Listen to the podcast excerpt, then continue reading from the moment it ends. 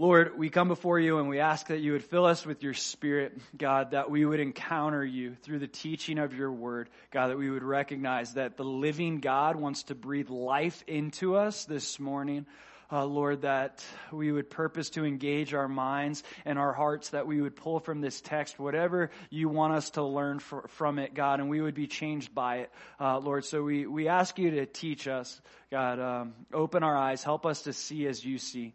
In Jesus' name, amen. All right.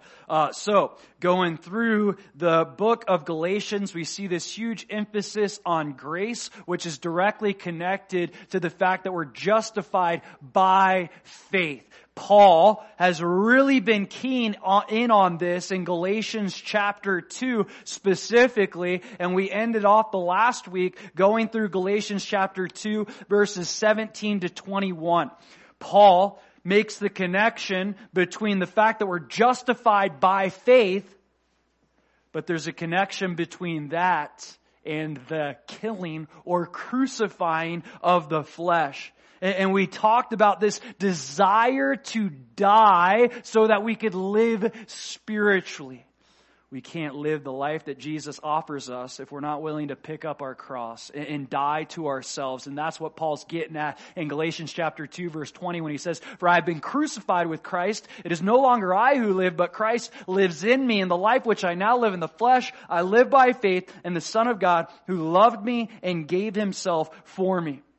Paul's going to continue to develop and help us understand this doctrine of justification that we're justified by faith. And in these first nine verses, he's going to help us make the connection to between justification and sanctification. Okay? The title of this teaching is justified by faith and sanctified by the Spirit.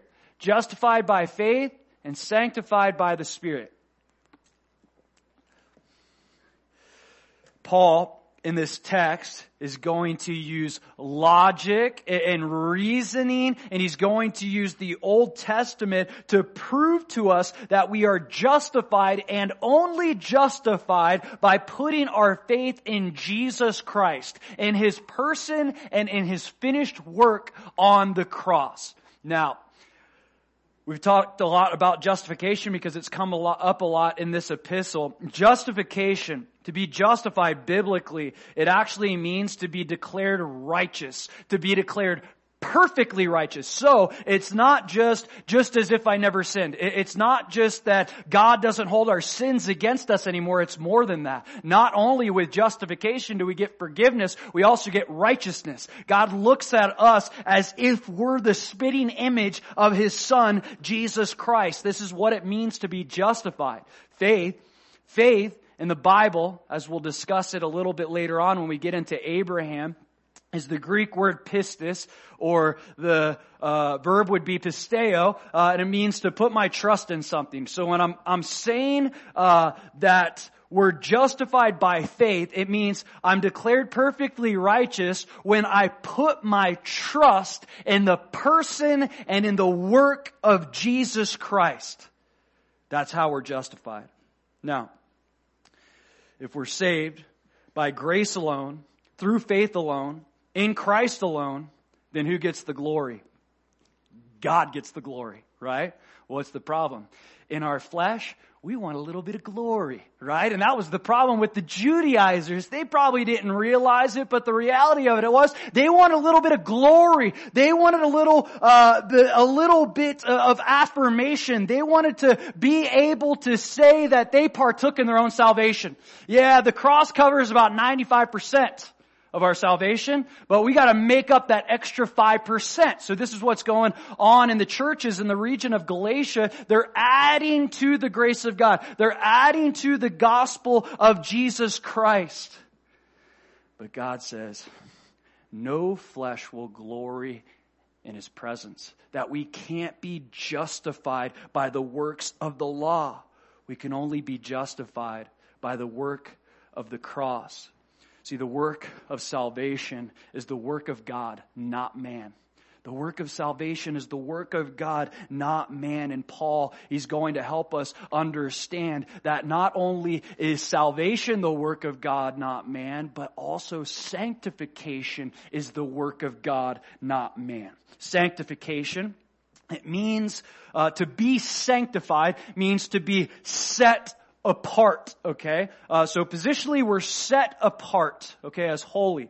But practically we're being set apart. So sanctification is the process by which God makes us holy. And that process can only happen by the work of the Holy Spirit. Paul will get into that as well. Before we get into the first verse of Galatians chapter 3, we're in another transition in the focus of this epistle if you remember when we outlined the book, Galatians chapter 1 and 2, Paul's primarily talking about his personal experiences with grace. Okay?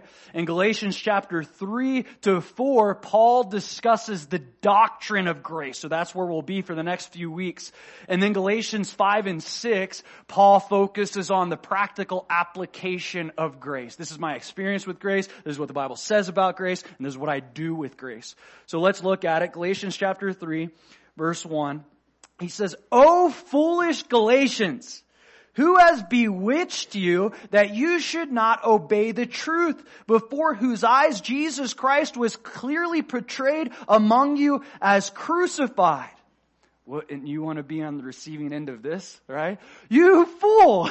You foolish Galatians! There's a lot of emotion in this phrase. In fact, there's a lot of emotion throughout this entire epistle. Paul is upset and rightfully so. These people are walking away. They're turning away from the grace of God and his heart breaks and he doesn't want them to make these foolish decisions to turn their back on Jesus Christ and what he did for them on the cross. So he says, Oh foolish Galatians, why are you turning away from the grace of God?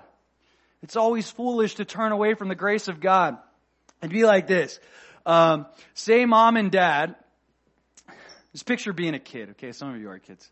Picture mom and dad buy you a bunch of Christmas presents, right, for Christmas. And, and, and come Christmas morning, uh, you wake up and here are all your presents and you see all these presents and, and you go, uh, wait, I'm not gonna open the presents yet can I wash the car first? Can I do my chores before I open the presents? Uh, mom and dad, I just don't feel right opening the presents. I feel like I need to do something to earn these presents. And your parents go, you fool! We bought you these presents because we love you, not because you're a perfect kid. We got you these gifts by grace. See, turning away from the grace of God is sitting there looking at the Christmas present and saying, I can't open it until I earned it. The Bible says, no, no, no, no. That's not how it works. You want to experience it?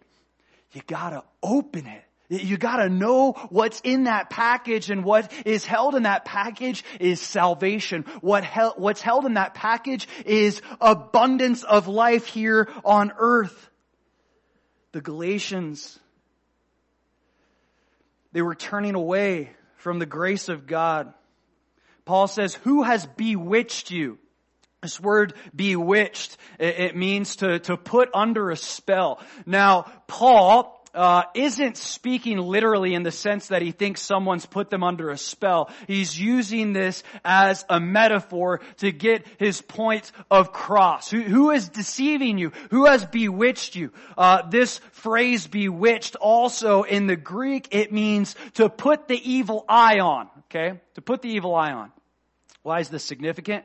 Well, in Greek culture, people believed that you could cast a spell on someone by looking at them in the eyes. So I look at you in the eyes, I can cast a spell on you, right? So, so basically you would hypnotize someone by looking at them in the eyes and, and that's how the spell would go to that person and they'd be cursed or whatever the case may be. It's like, uh, anyone ever see uh, Jungle Book, right? Mowgli with the snake? That song, that crazy song, and the snake, and the eyes, the cartoon, the original one, the cartoon, the eyes are spinning and spinning and spinning, and Mowgli's like, ah, yeah, eat me, right? This is the phrase that's being used here. He says, who has bewitched you? Who has put the evil eye on you? The idea here is that Paul is telling them to look away from those who are deceiving them. Quit looking at them in the eyes. And look at the cross of Jesus Christ. You need to look back at Jesus and what he did for you through his death and resurrection. It says here, Galatians chapter 3, verse 1. Who has bewitched you that you should not obey the truth. Paul knew that the churches in Galatia, they were being duped. They were being deceived. They were believing a lie about the gospel. They started off with the truth from Paul, but they got carried away. They turned away from the truth. They turned away from the grace of God because these people were bewitching them. They were literally uh, persuading them to believe something that contradicted the gospel of Jesus Christ. And he says, you're, you're getting carried away. And as you believe these lies, it's going to lead you to a place where you're not obeying the truth. And this is why the enemy wants us to believe lies. This is why he's referred to as the father of lies. It's an avenue by which he steals, he kills, and destroys. He wants us to question the word of God. He wants us to turn our eyes off the cross and turn our eyes on him, that we would believe lies. Because when we believe lies, just as the churches in Galatia were doing, we'll disobey the truth if I believe lies about myself, if I believe that I'm no good, I'll never amount to anything, that God doesn't love me, that nobody loves me, that I'll never change, that I'll never grow, I'm hopeless and helpless in the position that I'm in, I have no hope, because nobody cares, and God certainly doesn't care. If God sorry, if the enemy can lead me to that place where I question the love of God and I start thinking all of these false things about myself, guess what? I'm not going to worship a God that I don't think loves me. Right? Uh, I'm not going to uh, obey a God that I don't think uh, has my best interest at heart. If He can convince me to believe lies about myself, He can mess with me and my relationship with God. He can also persuade us to believe lies about this world, right?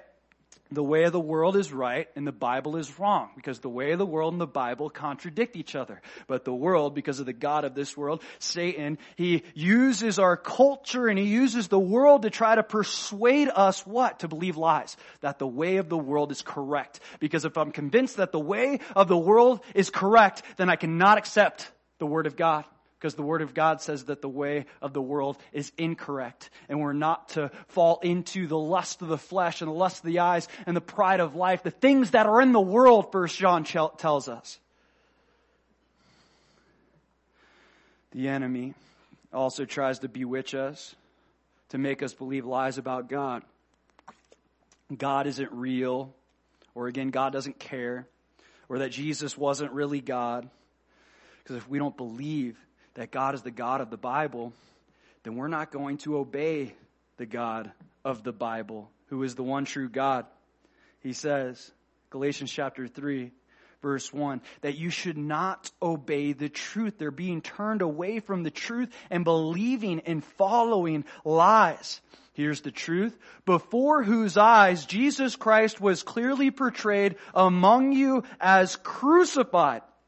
Paul's not saying that these people actually saw Jesus crucified. That's not what he's getting at here. He said portrayed. What he's getting at is, I clearly, clearly preached the gospel to you where Jesus died on a cross and he died specifically for your sins. You know, how they say a picture says a thousand words, but sometimes a thousand words paint a picture. And Paul was able to communicate through the preaching of the word. He was help, uh, he was able to help these people see the cross clearly. The cross was portrayed to you clearly, not that you actually saw it, but it was communicated to you. And you know why Jesus was crucified. At least you did know why Jesus was crucified. No one's going to debate the fact that Jesus Christ was crucified. What Paul is getting at is that they need to ask themselves, why was Jesus Christ crucified? The answer, point number one, Christ died for our sins. Christ died for our sins.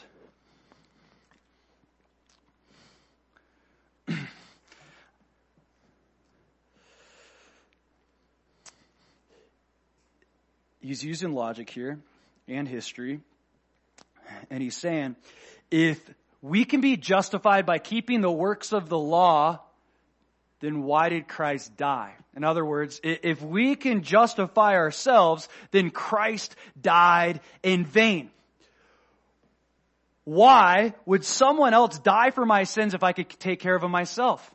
If I could justify myself, if I could, that makes no sense for Jesus to die on the cross. If I can justify myself, I can wipe my sins away or I can forgive myself. Like that makes any sense at all. He's using logic to help them understand the error of their ways. And it connects right back here, Galatians chapter 2 verse 21.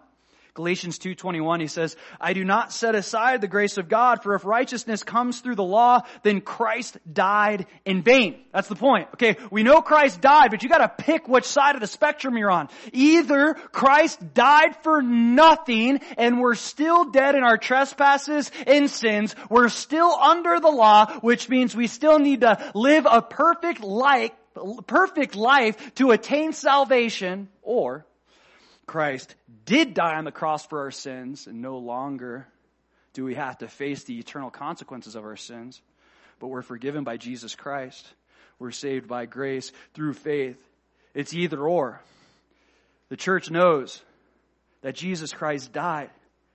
Paul asks them, you need to reflect on and remember why Jesus Christ died. See, their eyes had wandered from the cross and started focusing on their own works.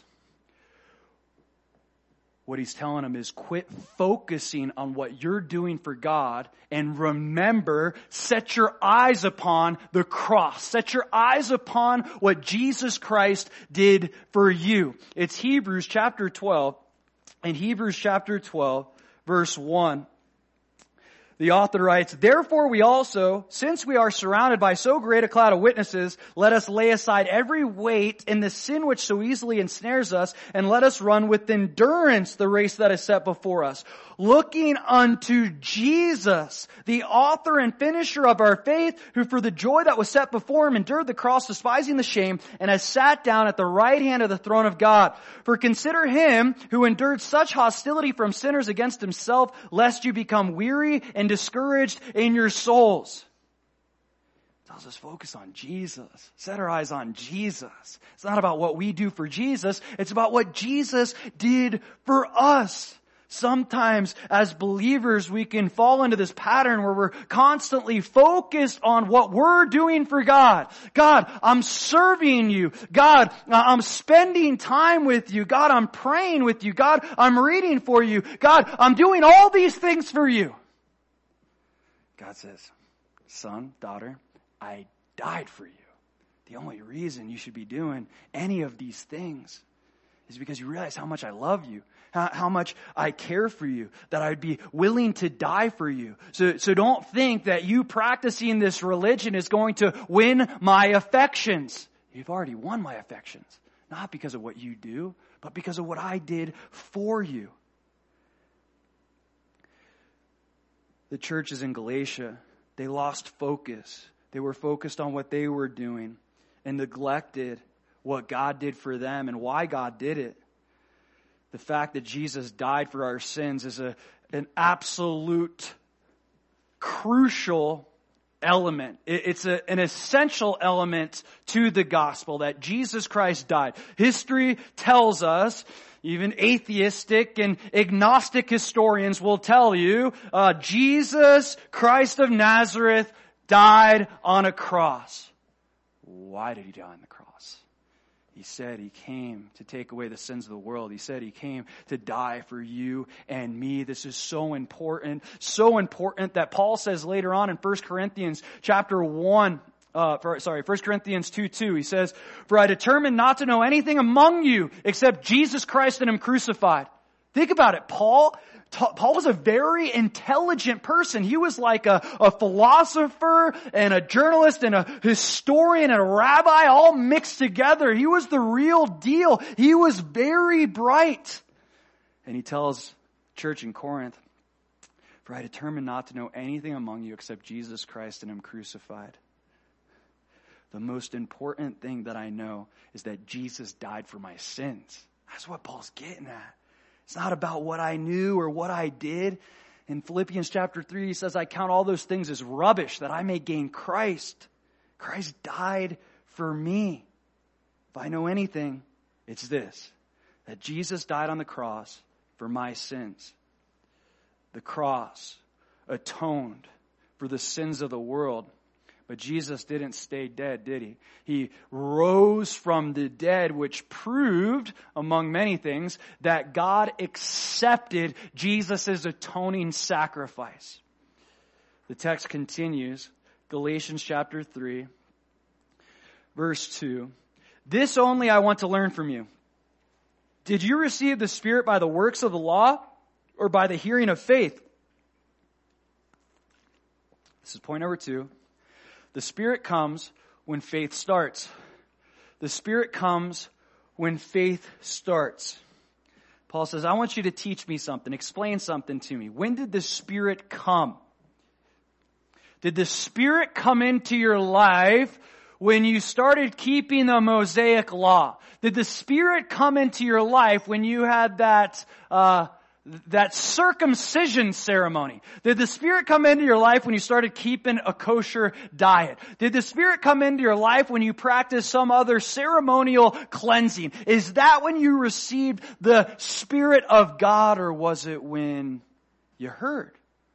Or was it by the, the hearing of faith? Let me ask you, when did you receive the Spirit of God? When did you recognize that Jesus came into your life? When it was, was it when you started keeping a bunch of rules? Or, or was it when you just simply asked Jesus to come into your life? You recognized your sinful nature. You, you recognized that you're in need of a savior. Maybe it was at a church like this or a different church or in your bedroom. You heard it on the radio or whatever the case may be. And, and you prayed a prayer and you asked Jesus, hey, I don't want my old life anymore. I want you to forgive me of that life and I want a new life in you. Because the Bible says that's when the Spirit comes into our life. When we respond to the gospel by faith. We hear the gospel. We respond to the gospel. We realize who Jesus is and why we need him. The Bible says in Romans chapter 10, verse 17, so then faith comes by hearing, and hearing by the word of God. It doesn't say that faith comes by by performing the works of the law. It doesn't say faith comes by circumcision, okay? It doesn't say faith comes by keeping a kosher diet. It doesn't say faith comes by, by those things. It says it, it comes by hearing and hearing the gospel preached. It comes by hearing the word of God. In Acts chapter 10, this is important. In Acts chapter 10 verse 44, we see when Peter first started preaching the gospel to Gentiles, because God told him, what happened? When he went into the house of Cornelius, he started sharing the gospel, and as he was speaking the word, what happened? The Holy Spirit fell upon them. They didn't do anything. They responded to the gospel in faith, and that response and sincerity of heart, believing who Jesus was and what he did for their sins, then the Holy Spirit came. And the Holy Spirit came and indwelt them. The Holy Spirit also, we see, came upon them. See, the Holy Spirit, it's not something that we gain. He's something that we're given. The Holy Spirit is not a reward given for one's personal achievements. You can't earn the Holy Spirit.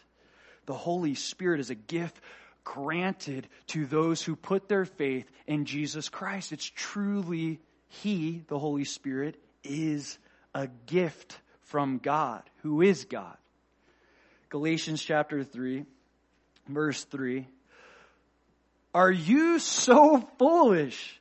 Having begun in the spirit, are you now being made perfect by the flesh? He says, just think about what I'm saying here. Like you don't make any sense. It's absolute foolishness. Either Jesus died for our sins, we put our faith in that, and then the Holy Spirit comes into our life and starts changing things in our life, or Jesus died for nothing and you're without the Holy Spirit. Or, or you think you have to earn the Holy Spirit by keeping the Mosaic law, whatever the case may be. He's just telling them it's so foolish. It doesn't add up. It doesn't even make sense. He makes it personal in verse three. Having begun in the Spirit, meaning they began in the Spirit.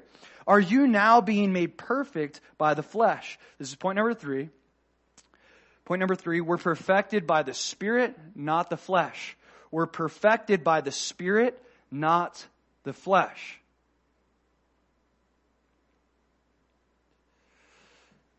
So, if you recognize that you responded to the gospel in faith, and it was in that moment, whatever it was, that you recognize, hey, the, the, something changed inside of me. So I'm not perfect, but some desires changed. God's doing some type of work in my heart. I, I recognize Him in a way that I never had before. So we respond to the gospel by faith. Spirit comes and lives inside of us. And then all of a sudden, the Galatians think, now I'm going to go back to the law and be perfected by the law. Him just bringing up this word flesh would have reminded them of circumcision. Because that was one of the main problems that were going on right now. That was one of the things that the Jewish Christians thought that the Gentile Christians needed to do.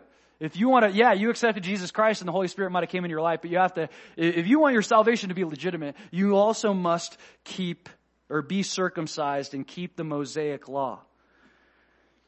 The flesh cannot perfect us.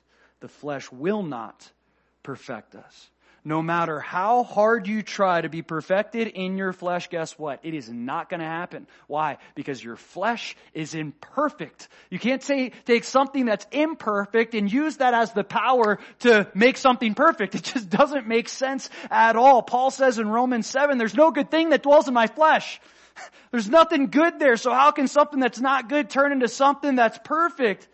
In the power of itself, it doesn't make sense. See, when we pursue perfection in our flesh, we're saying the cross wasn't enough, okay? We're saying the cross wasn't enough, and we're saying that we need to supplement our faith. We need to add to our faith. Yeah, the cross thing, that's an important part, but also uh, are these works that I need to perform to make sure that my salvation is legitimate.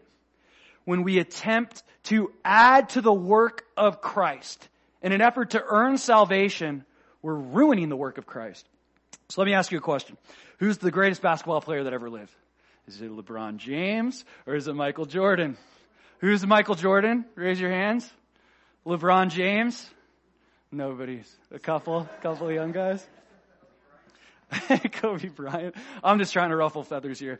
Okay, so Michael Jordan's obviously the greatest basketball player that ever lived. Um, so we'll just start. We'll just start there. Um, so say I received a Michael Jordan signed basketball. Like the real deal.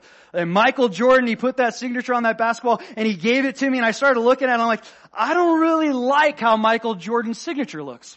So I'm gonna start tracing over it and kind of filling in the gaps and make it kind of look how I want it to look. What would I do to the value of that basketball? I would ruin it. Nobody wants a basketball that Tanner Payne traced over the signature of Michael Jordan, right? Nobody wants that. People want a basketball signed by Michael Jordan, but me trying to trace it, trying to perfect what Michael Jordan did, I'm ruining it. I'm destroying it. And this is what we do when we try to add works in an effort to receive salvation. Now don't get this twisted. I'll talk about this in a little bit. This doesn't mean, and I'm not saying that works shouldn't be a part of a Christian's walk. They absolutely should. We're talking about salvation specifically. And he's also talking about sanctification even more specifically. Verse 3, having begun in the Spirit, are you now being made perfect by the flesh? The flesh cannot perfect us. Only the Holy Spirit can perfect us. We cannot be perfected in our flesh. But the Holy Spirit, He does that work in our hearts. He does that work in our lives to perfect us. At 2 Corinthians uh, 3.18, he says, Paul writes, but we all with unveiled face, beholding as in a mirror the glory of the Lord, are being transformed into the same image from glory to glory, just as by the Spirit of the Lord. So what Paul's telling us is that the Holy Spirit's the one that's sanctifying us. The Holy Spirit is the one that's transforming us from the inside out so that we would look like the perfect image of Jesus Christ. That's one of the primary goals of the Holy Spirit. To transform people into the image of Jesus Christ. And God promises that He's going to accomplish what He set out to do.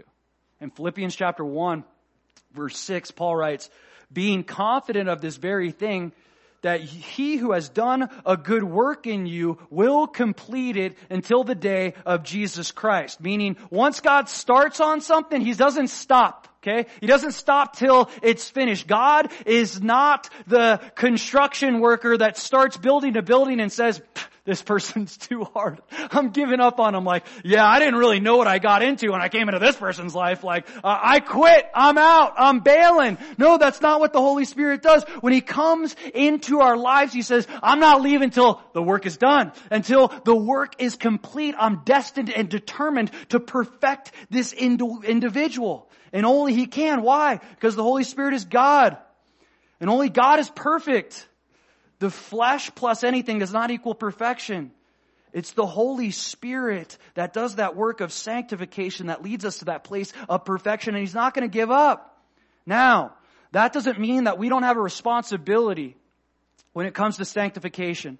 Uh, Paul says in Philippians chapter 2, paraphrased, he says, uh, we're called to work out what God works in by His Holy Spirit. Okay, so uh, let's just use a, an illustration. Okay, so the Holy Spirit starts doing something in your heart. You start getting convicted about certain things. Maybe it's a, a relationship that you have that you know you shouldn't be in. Maybe it's a, a bad habit. Maybe it's smoking cigarettes or Maybe it's an addiction or, or maybe it's just like you notice how selfish you are all the time, right? I don't know what your sin is, but you do, hopefully and we see the Holy Spirit, He starts convicting us in our hearts and He says, hey, hey, hey, hey, I'm changing this thing in your life. I'm changing this thing in your life. I'm bringing this thing to the surface. I'm giving you the power to overcome this thing, but I'm not going to force you to overcome it. I'm going to give you the power to overcome it and help you realize that it needs to be overcome, but it's your responsibility to work out what I'm working in.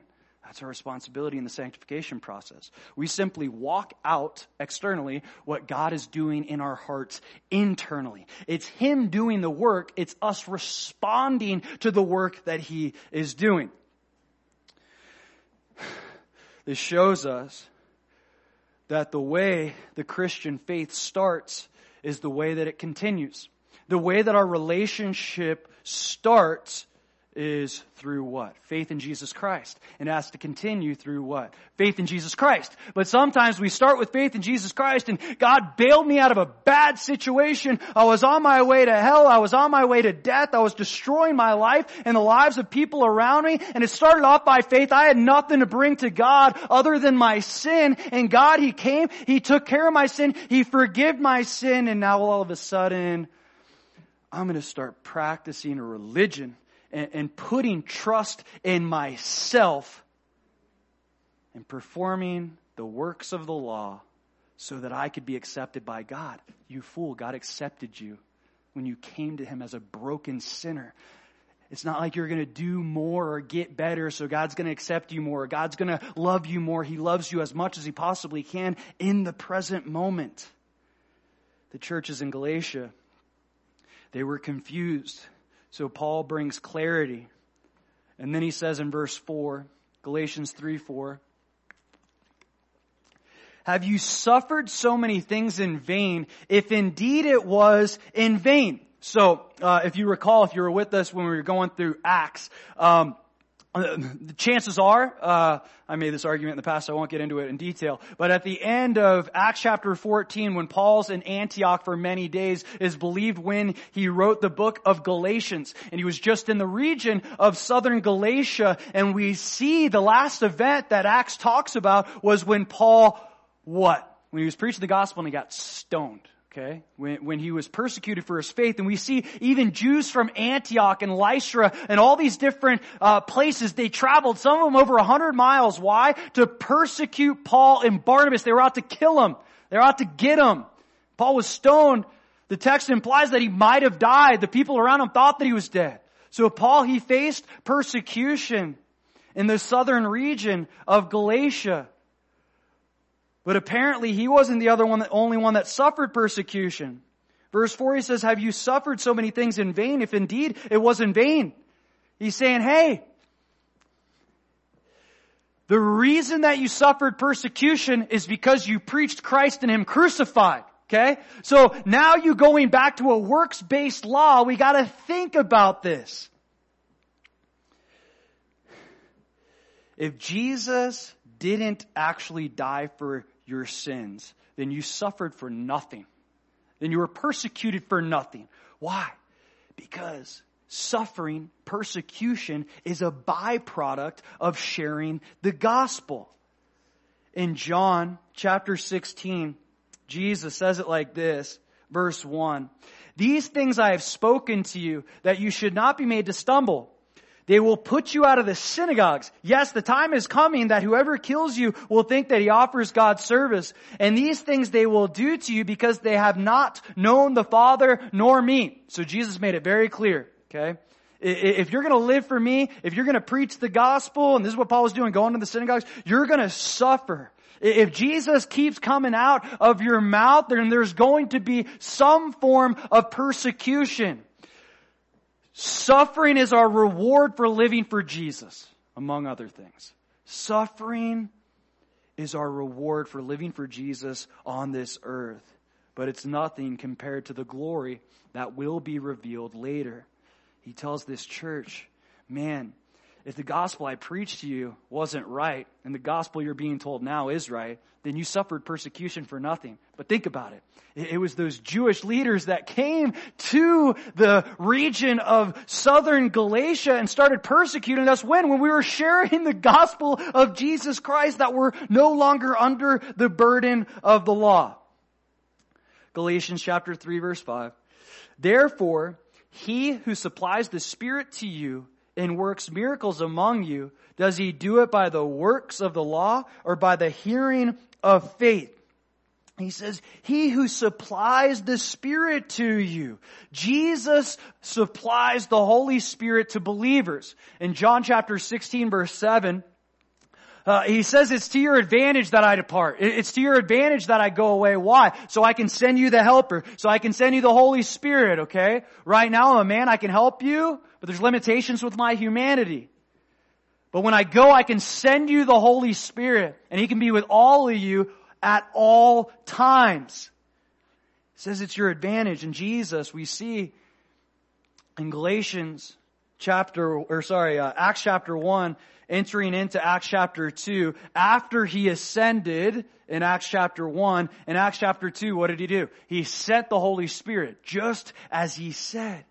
Jesus supplies the Holy Spirit and he supplies the Holy Spirit in abundance. In fact, when Jesus is teaching about praying in Luke chapter 11, along, along the lines of praying, he says, ask for the Holy Spirit, okay? If you're gonna ask for anything in your life, ask for the Holy Spirit because you have a good father that wants to give you good things. And the best thing that he can give you is his divine essence, his divine character. He wants to give you the power of the Holy Spirit to live the life that he's asking you to live. And sometimes we just don't operate in it because we forget to ask. We forget to ask. We neglect the one who supplies the Holy Spirit freely, willingly. And this isn't just a one-time ask thing. Like I asked for the Holy Spirit 10 years ago. The last time that you asked for the Holy Spirit wasn't today, then it's been too long. Okay? If the last time that you asked for the Holy Spirit was yesterday or last week, then it's been way too long. In Ephesians chapter 5, it says, be filled with the Holy Spirit. The Greek there is be being filled. Constantly be asking, right? We're leaky vessels. I've asked God to fill me with the Spirit like I don't know, I think it was five times before first service. Now it's like, I don't know, probably seven or eight. I, I don't know how many times. It's like, he says, ask. I, I'll give you the Holy Spirit. I'll empower you to live the life that I've called you to live, but don't expect to live it if you're not asking. The Holy Spirit is supplied by Jesus Christ. He says in verse 5, therefore he who supplies the Spirit to you and works miracles among you so the same God that was providing the Holy Spirit is the same God that was performing miracles among them.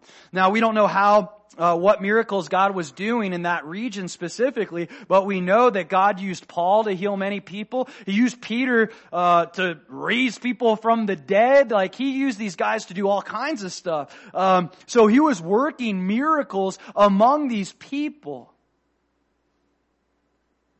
He says these miracles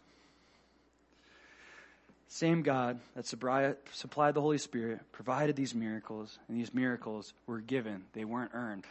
you didn't receive the miracle of healing once you got circumcised, right? It wasn't like you performed some law, some act of obedience, and then all of a sudden God performed a miracle. No, you say no. These miracles, just like the Holy Spirit, were freely given. They were for a sign so people would know that Jesus Christ is who he said he was.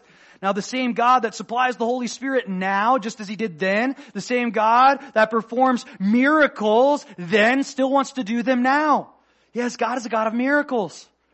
The greatest miracle He really does is transforming a heart, changing a life, bringing people to salvation. But that's not the only miracles God does. God still does miracles today. I know people who God has performed miracles with. There's a lady that we met in Liberia and she was blind for many years. I can't remember if she was born blind or not. They laid hands on her and prayed for her and she received her sight in an instant. Okay. You, you remember Luke Patterson. Yeah, I came here as a missionary we support in the Middle East. He was just here a little while ago. This is wild. This actually happened in your backyard. This happened right down the hill. Uh, this was about two years ago. Uh, I remember Luke was, uh, I wasn't there. Luke was leading an evangelism outing, um, and he came upon this lady, uh, in this store and she had this rash this red rash all over her face and she had had it for months and, and, and, Luke felt compelled to ask her about it. Like that's uncomfortable, right? Like he doesn't know she's had it her whole life, like asking the lady about the rash on her face, right? But he did because he felt like he was supposed to. So he asked this lady, he said, hey, he was sharing the gospel, she was responsive and, and he's like, hey, uh, what's up with the rash? You know, I don't know how he said it. What's wrong with your face? No, he probably didn't say that.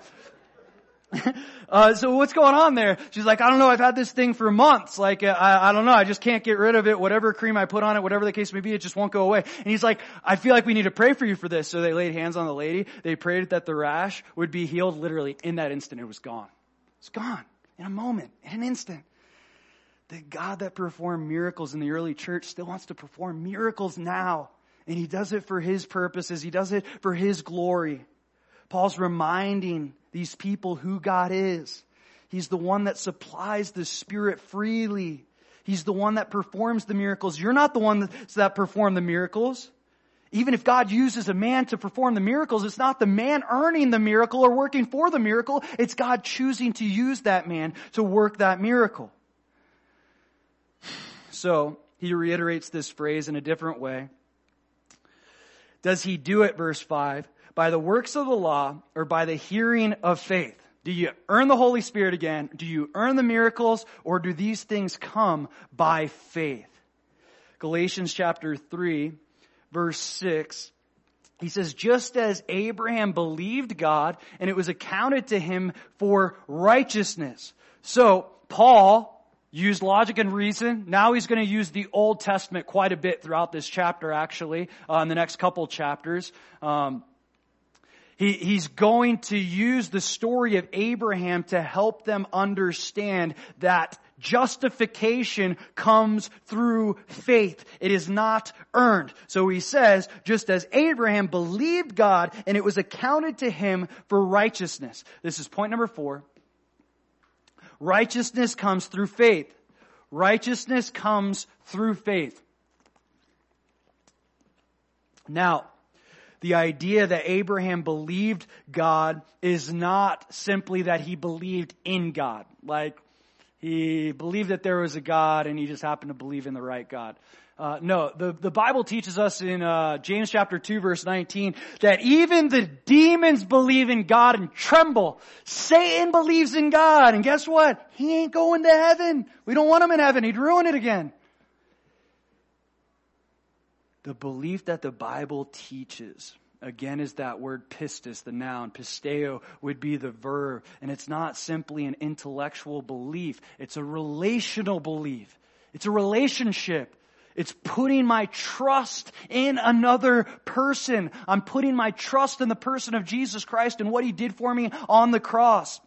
In Hebrews chapter 4, the author of Hebrews makes this argument, exactly what I'm talking about. He talks about all the Israelites in the wilderness and God performed miracle after miracle after miracle, right? He parted the Red Sea. He provided manna, provided water out of a rock. He did miracle time and time again, revealed himself like he filled the tabernacle with his glory. He, he, he led them by a cloud by day and a pillar of fire by night. You think these people didn't believe in God? They knew God was real. They knew God was legit. They didn't perish in the wilderness because they didn't have an intellectual concept of God. They did.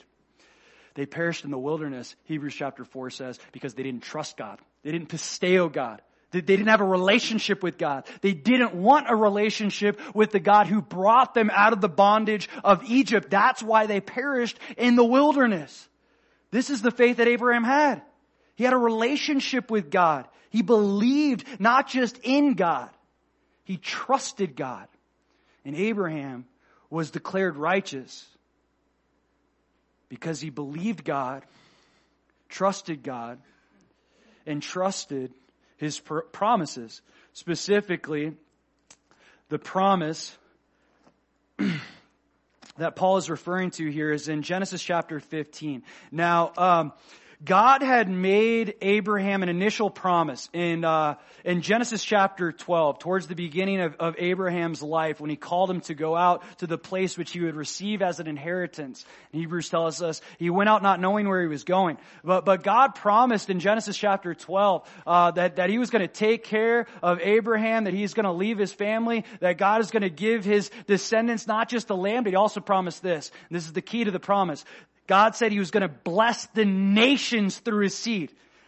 That's why Abraham, Abram gets changed to Abraham, father of many nations, okay? Not just the father of the Israelites, fathers of many nations. So, he's building on this promise in Genesis chapter 15, verse 6. Or look at verse 4, you'll get some context. And behold, and the word of the Lord came to him saying, this one shall not be your heir, but one who will come from your own body shall be your heir. Then he brought him outside and said, look now toward heaven and count the stars if you are able to number them. And he said to him, so shall your descendants be. Verse six, and he believed in the Lord and he accounted it to him for righteousness. Abraham believed in the Lord. He trusted God and it was accounted to him for righteousness. Now, Abraham didn't just believe in the promise of Isaac. Okay. It's more than this. Abraham didn't just believe that God was going to give him a son. Abraham believed the whole promise that God was going to bless the nations through his seed. Abraham knew that the Messiah would come through his lineage. He knew that this promise was connected to the Messiah. He believed the promise of God. Why? Because he trusted God. The only way we're going to trust God's promises is if what? If we trust Him. Okay, that's why he trusted the promise, because he trusted God. He trusted in his character. He knew who he was, and he's called a friend of God. They had a tight relationship, and because he trusted God, God accounted to him for righteousness. This word accounted uh, literally means to, to place something in someone's account. Um, so literally, uh, Abraham has faith in God and God puts righteousness in his account. He says, man, you believe me, you trust me, you have a relationship with me, and I'm going to declare you righteous. I'm going to put righteousness in your account. And that's exactly what Paul's getting at. The same faith that God desires from Abraham is the same faith that God desires from us. And the same righteousness that he accounted to Abraham is the same righteousness that he wants to account to us when we put our faith in the fulfillment of God's promise to Abraham. He declares us righteous. We'll get into that a little bit more. But it's interesting. When we look at the promise to Abraham, God didn't make Abraham promise God that Abraham would do something for God. Okay? God just promised that he was going to do something. Meaning this wasn't a conditional promise, okay? There's certain promises like the law, there's a lot of conditions with it. But this promise preceded the law and, and there were no conditions attached. God didn't say, hey Abe, if you do this and if you're willing to sacrifice Isaac and if you're willing to travel and if you're willing to all do this, then I'll bless the nations through your seed. No, no, no. God just said, hey, Abe, this is what I'm going to do. Okay? I promise you that this is what I'm going to do. Regardless of what you do, this is what I'm going to do. And that's exactly the promise of salvation. It's a promise of what God is going to do, of what God actually did. The promise of Abraham. It wasn't received when Abraham circumcised himself and his family. It wasn't received when he was willing to sacrifice Isaac. No, this text precedes all those other things.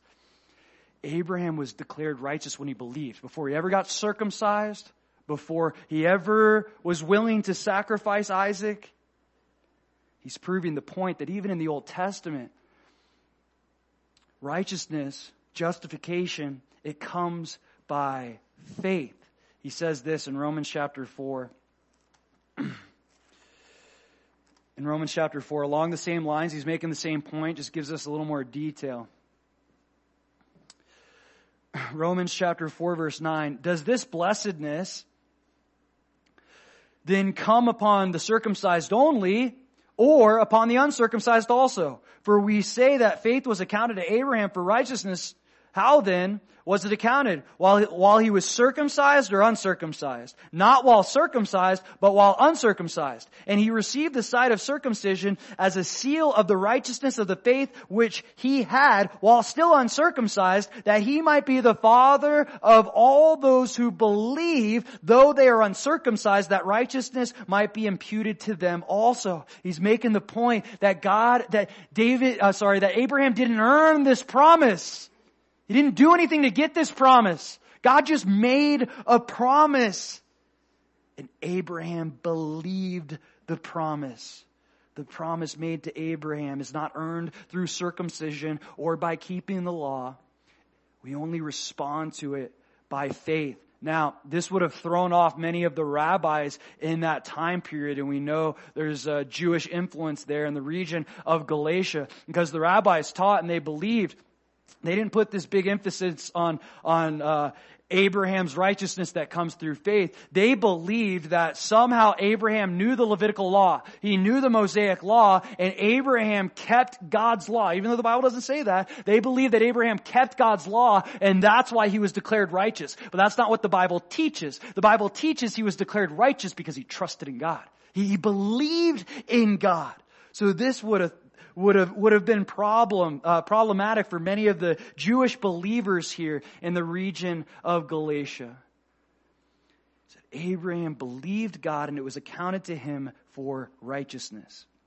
Now, it's important to note that it wasn't just the faith of Abraham that made him righteous.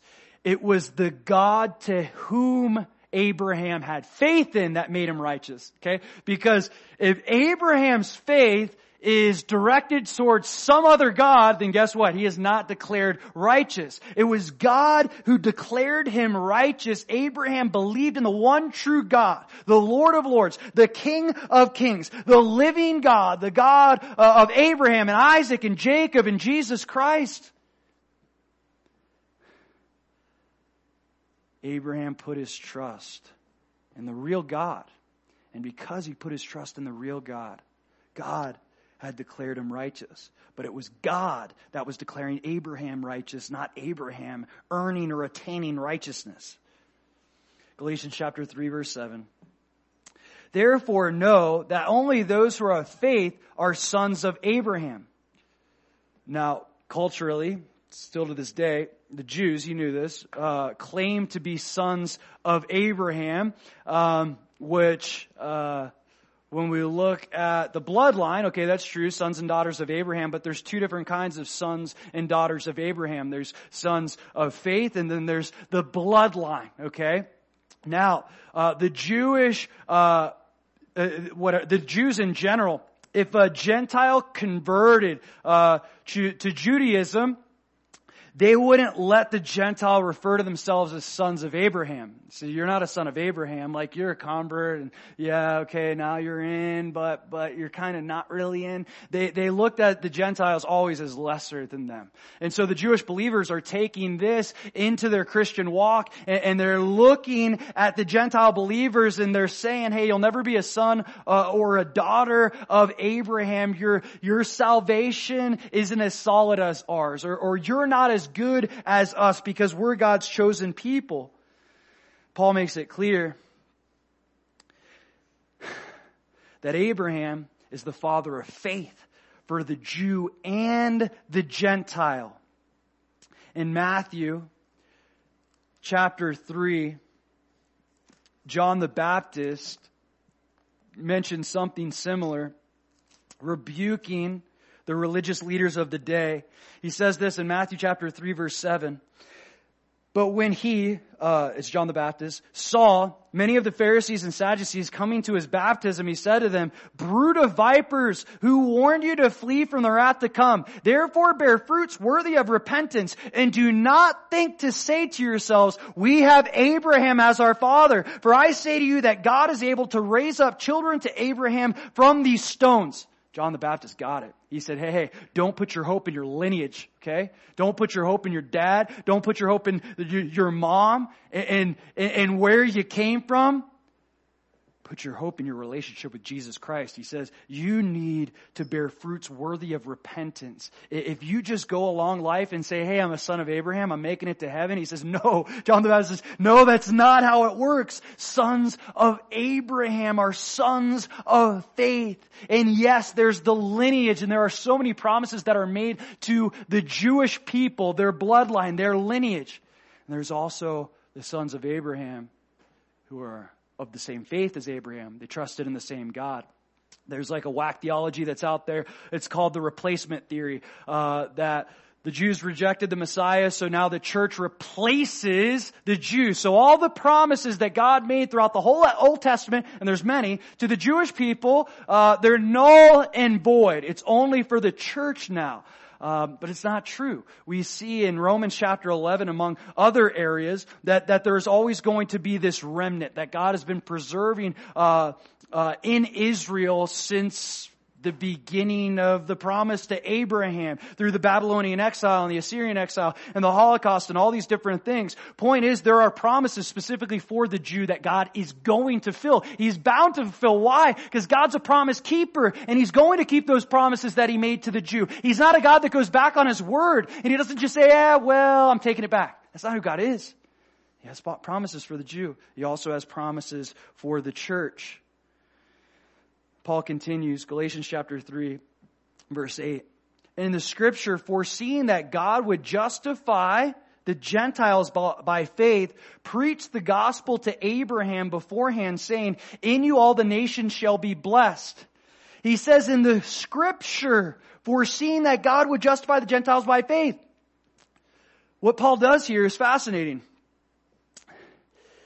He doesn't distinguish a difference between God's promise to Abraham in scripture. Meaning, Paul is telling us, and he does tell us later on, that scripture is the word of God. Okay? Scripture is the word of God. Okay? It's not like, oh, we look at what God said in His promises through the prophets or Abraham or whatever, or, or, uh, we're red letter Christians.